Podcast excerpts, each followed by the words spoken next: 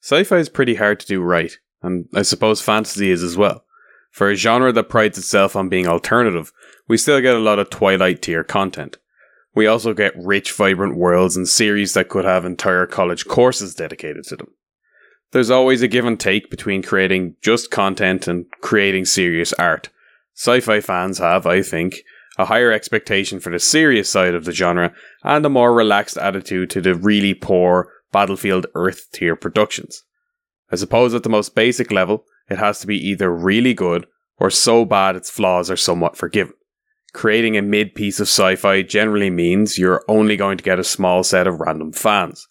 They don't generally like fast and furious efforts. The weird thing is, though, great sci fi can be incredibly simple. It can be incredibly short, too. It doesn't need to be a 12,000 page total epic to be considered iconic. In my opinion, the greats either find a way to express the epic simply, or to make long winded stories engrossing enough to excuse the word count. The amount of acronyms and Dune spring to mind. The subject of today's episode manages to be a foundational work of modern sci fi, while still effectively being a novella, a collection of short stories. It's fitting then that Isaac Asimov called his series Foundation.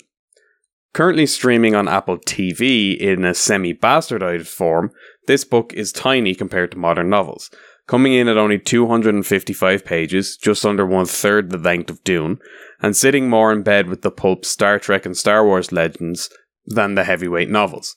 Despite this, there are a few books that have had as massive an impact in shaping general sci fi. Without this book series, it's unlikely that there would have been a Dune, a Warhammer 40k, and possibly even a Star Wars. This tiny little book and the series it became has had a massively outsized impact on the culture. All of this, and it's written incredibly simply. It is, like Star Wars, written at the complexity of a 14 year old, but unlike the galaxy far, far away, this is a device to create a good narrative and not a general marketing tool. Asimov in general is one of a handful of originators for many of the most widely used tropes in science fiction, though they weren't tropes when he was creating them. With that, let's lay the Foundation series out on the table and see what the story is the themes it's planted, and figure out just why it's probably one of the three most important sci fi books ever written.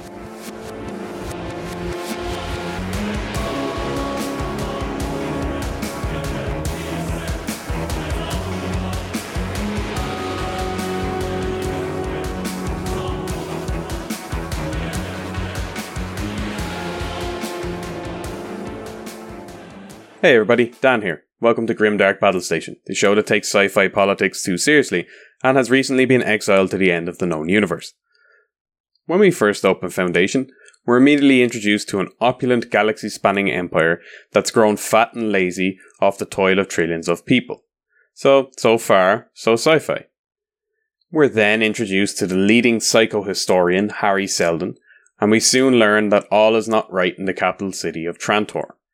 For those who haven't read the books, psychohistory is what economics and political science people dream of being a predictive science almost approaching the accuracy of chemistry and physics in its theories, but using general economics and statistics.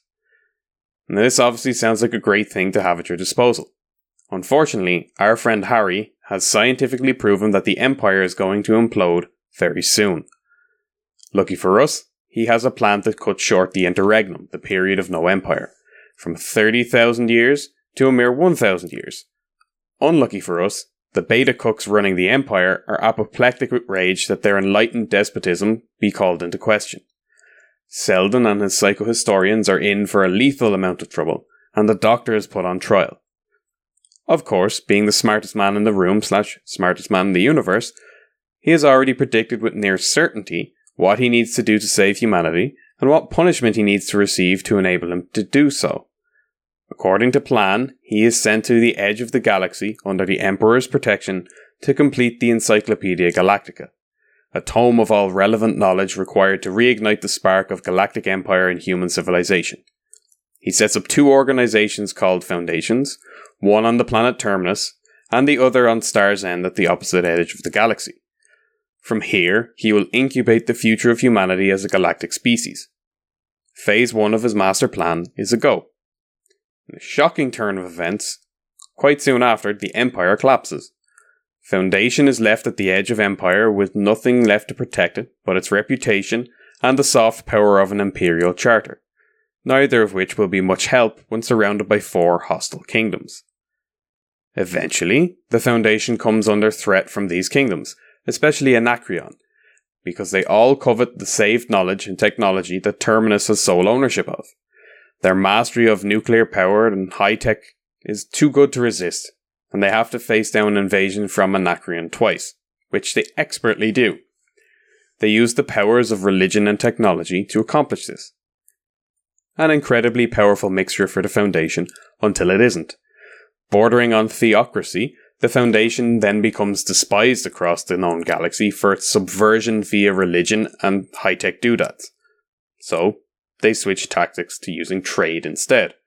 Just like colonial powers on Earth, they are able to trade a mix of high and low tech manufactured goods and expertise for obscene levels of raw material. The Foundation is turning into a general trade empire. As is always the case, the growing power of the traders comes into conflict with the existing power of the Church of Scientism, the tech religion, and the state that it props up. The winners of this conflict? The merchant princes, who easily stare down the latest threat to the Foundation's survival using the power of economic blockade instead of the power of the cross. Now, the evolution of the Foundation has brought a different type of power to the galaxy, just in time for the next big crisis the discovery of the remnants of the Galactic Empire, who have their own store of high tech doodads and probably still hate the Foundation. Now, that's a busy couple of hundred years for the people of Terminus, and exactly as Hari Seldon had predicted. His science of psychohistory has been so complete that when, on occasion, his secret pre recordings are released at set dates, the various crises that have been and gone, called Seldon crises by everyone else, have happened just as they said they would. So, after 255 pages, we've covered a lot of political change and intrigue that has either happened or been hinted at, and most of it passes the skirt test. It's been long enough to cover everything, but it's been short enough to grab the attention. Knowing the gist of the story, it's probably a good idea to drill down into the key tropes we learned from Foundation and what they do for sci fi politics. The first obvious one that you might have already copped onto is the giant, unmanageable galactic empire. We see this time and time again throughout a lot of sci fi and fantasy, where the big bad emperor is both terrifyingly powerful and humorously incapable of keeping their vast domain under control. We saw it in real life with every empire in history, no less so the Roman and Ottoman empires, whose scale and diversity were ultimately their undoing. At a certain scale, it's just not possible for the core to govern the periphery in a way that is both effective and in tune with the realities faced by the people on the ground. I suppose you could even draw parallels with countries like the US and Canada today, countries that are so geographically vast and have such poorly thought out management systems that they split themselves into many different and often angry factions. Does Foundation do this well? It does, especially for such a short book. The exposition about the Galactic Empire and the different political systems within it. It it's a little lacking, but you still get the main ideas quite easily. Most importantly, it doesn't throw a 50 page explanation at you. The second trope, and my least favourite one in all of fiction, is the smartest man in the room. You know what this is all about. The person who sees things we can't see and always comes out on top with some stroke of genius that is both improvised and 4D chess at the same time. The saving grace for Foundation in this regard is that the smartest man in the room is simply a stats guy who discovered a theory of everything. And that's a little more bearable because it's a journey of 99% probability and not a journey of godlike powers. Everywhere we see this in a lot of franchises, Doctor Who is built off it in a goofy way. Grand Admiral Thrawn from Star Wars is the current poster child for smartest guy in the room, and Leto II from Dune is quite literally prescient and can see the future, and that's pretty much the entire point of the Dune series. There's also uh, one more hilarious example of this, which is Trazyn and Orikan from Warhammer 40k. Those are two ancient robot granddads with mathematics so advanced it allows them to predict the future and manipulate spacetime. They use this power to have catfights with each other all across the universe over the span of tens of thousands of years. That one is well worth a read. Overall, Foundation manages this in the best way possible. In at least attempting some sort of plausible explanation, Hari Seldon, yes, is an arbiter of fate, but it never takes away from your enjoyment of the book. Now, not all tropes are as annoying as that, I think, and one that is very common but never gets annoying, which is testament to the author of this book in particular, is the constant emergence of another threat, always bigger and more dangerous than the last time. This book avoids Dragon Ball Z levels of one upmanship, instead, making each threat relevant to the phase that the Foundation is in. There's a relevant threat for when they're pacifists, for when they're a theocracy, when they're engaged in trade, and ending up with a conflict between empires. They all pretty much flow into each other, even if they're quite abruptly introduced and quite abruptly conquered. And this is pretty much everywhere in sci fi. You've seen this in any franchise or series that you like and it's never going away due to the content production cycle. Sometimes it's fine and well paced, and other times you end up with stuff like, oh, you know, there's another Death Star. Now that's as big as a planet. Now every Star Destroyer is a Death Star. Obviously, it's still entertaining, but it's sort of like chasing the magic dragon. Next, every TIE fighter is probably going to have a planet destroying laser put on it. Perfect example, the MCU has painted itself into a corner on this one because nothing seems particularly relevant as a threat after Thanos and the blip. You can make as many different Marvel franchises, movies, and TV series as you want, but we've already had the biggest fight that's ever going to happen. Kind of gets a bit boring after that. Star Trek sort of avoided all this because it's not primarily about warfare, but they still managed to elevate threats in different ways using people like the Borg or the Romulans. Funnily enough, though, Dune, which is set up intentionally as a counterpoint to Foundation, is sort of the opposite, where we have a huge earth shattering threat and then a gradual decline of life for everyone else. Does Foundation do it well in this book and in its series in general? It does, but when we come back to the rest of the franchise compared to the first book, it'll become obvious that getting painted into a corner is always a risk. That's not to say the franchise isn't great, but if you don't have a solid A to Z plan before you even start, which is nonsensical and very few people ever would, you'll end up writing your last Game of Thrones book for 10 years.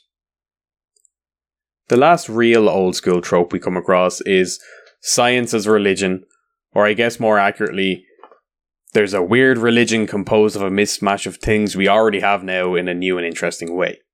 Whether it's the Force, or the Bene Gesserit, Vulcans, or in this case scientism, it's super common to see a weird faith be an integral part of the sci fi setting.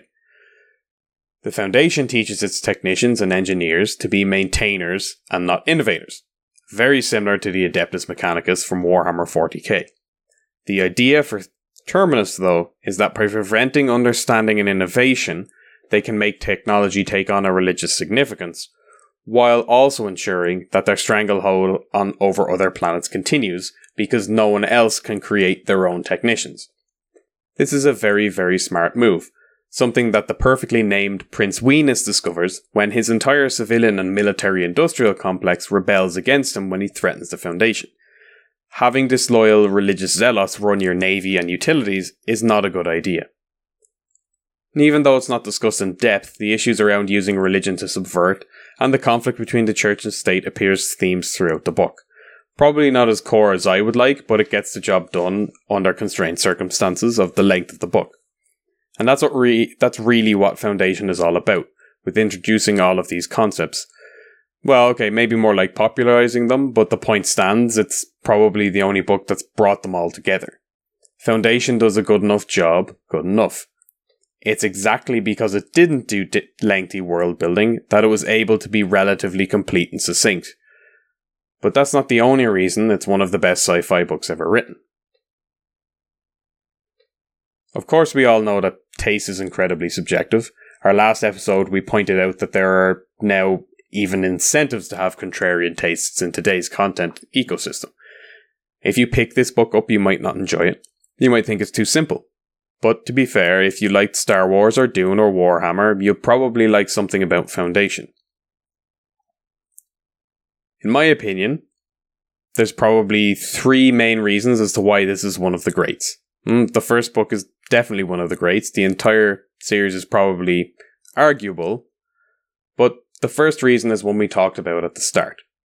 Foundation is a short, simple book that maintains its pace with very little detour. That's one of the rarest things you can find in sci fi today. It seems things are either super simplified and pulpy, or they're pseudo intellectual and weird. Because it is effectively a novella, the different phases of the novel are able to stand alone and progress the story with a minimum of fluff. The small tidbits from the Encyclopedia Galactica are a great tool that provides strategic level views of the world. In the same way, each Seldon crisis sort of begins a new epoch in the history of the Foundation. They don't feel stilted, but to be fair, because the book is so short, there is no real build up, there's just payoff. Of course, I don't want to take shots at other series willy nilly, and I'm not trying to make fun of anybody in particular, but it's the polar opposite to what the likes of George R. R. Martin do, whose next book will probably be as long as the entire Foundation series put together. Levity is as much a skill as intricate world building is, and there has to be a balance between the two, of course, but sometimes you can do the first a lot more effectively than the second. I also think that, you know, if you have a basic world building, then your imagination can run wild. A galactic sized empire with maybe four pages of total expedition exposition out of 255 is effectively a blank canvas. And fair enough though, this can also be a bad thing, creating a lot of somehow Palpatine returned moments and stuff that doesn't make any sense, but it's better to have a sandbox than be imprisoned in lore. And that leads me to the second reason. There's a little bit of everything in this book. Even if the empires, kingdoms, nuclear plants, and faster than light travel are just explored at a surface level, they're still all there. You can find something from the Sci Fi Family 3 in Foundation that will link to your other favourite franchises. If it were a modern book, it would almost be considered a bit generic. But as it effectively defined what generic sci fi is, this isn't really a sin on the book's behalf. It maintains the possibility to get granular, and like we talked about earlier, it provides a good basis of politics, geography, tech, and economics that are fleshed out in other novels in the series. It'd be pretty good if dated intro to science fiction for people who never really got into it, especially because you get to giggle at the name Wienis for a couple of chapters, which is an absolute bonus. The last point worth returning to is one of the main tropes in the book. Treading the fine line between 4D chess and Deus Ex Machina, the smartest guy in the room, making sure that the special characters remain special without being ridiculously overpowered or marked by fate to succeed. The story moves at a reasonable pace, and there's not that many aha moments save for one that is pretty cliche nowadays, where some secret CCTV footage exonerates a condemned man who soon becomes more powerful than he ever thought possible. You know, this could be unforgivable, but at the point it was written, it's not like it had been done a million times before. And in fact, VCRs didn't exist until several years after the book was first written, so it is actually uh, a bit of science fiction than a reality trope. And all of this helps Foundation to keep eye rolling to a minimum while still being well paced. And that's a rare art nowadays. You just have to look at the Star Wars prequels for a complete failure of pacing and story build up. And unlike episodes 7 to 9, Foundation is a book that does the simple things well. In isolation, I would say it would be a middle of the road work over the entire sci fi timeline. But when you take it in context of its age and the very mixed quality of novels released in the past few years, it would be hard to rank it as such. There are probably a dozen books as simple, a dozen books as well paced, and a dozen books with a smorgasbord of themes, but very few manage all three and are old enough to have actually originated these things as green flags for good sci fi. Knowing everything that came after it, it's hard not to appreciate this fact. If the series hadn't been put together in the way it had, there definitely wouldn't have even been a Dune. We know that for certain because Frank Herbert said as much. But the downstream effects of Asimov's novels in general mean you can probably thank Foundation and I, Robot at least for something that you love about the genre. And Foundation is as Foundation does. It managed to create a skeleton to help the generational growth of the best fiction genre. The fact that it's also a very good book in isolation makes it at the very least, the best book for sci fi, if not the best sci fi book. It tells a good story, it doesn't take too long to tell it, and it introduces loads of interesting little tidbits that you can come back to over and over again. Hopefully, the Apple TV series can attempt to stop taking creative liberties and get back to this kind of more pure foundation, but obviously, you know, authenticity isn't really their style. Nevertheless, it's worth picking up the book and probably watching the TV series to just see Asimov's world brought to life. Well, that's all we've got to say about Foundation. If you enjoyed the episode, please share it with your friends and give us a rating on your podcast app of choice. Uh, our next episode will be looking at Genestealers from the Warhammer 40k universe and uh, just how easy it is to take down a planet from within using one of the guys. Until then, uh, please keep your hobbies fun and dumb because if you don't, Prince Venus will get you.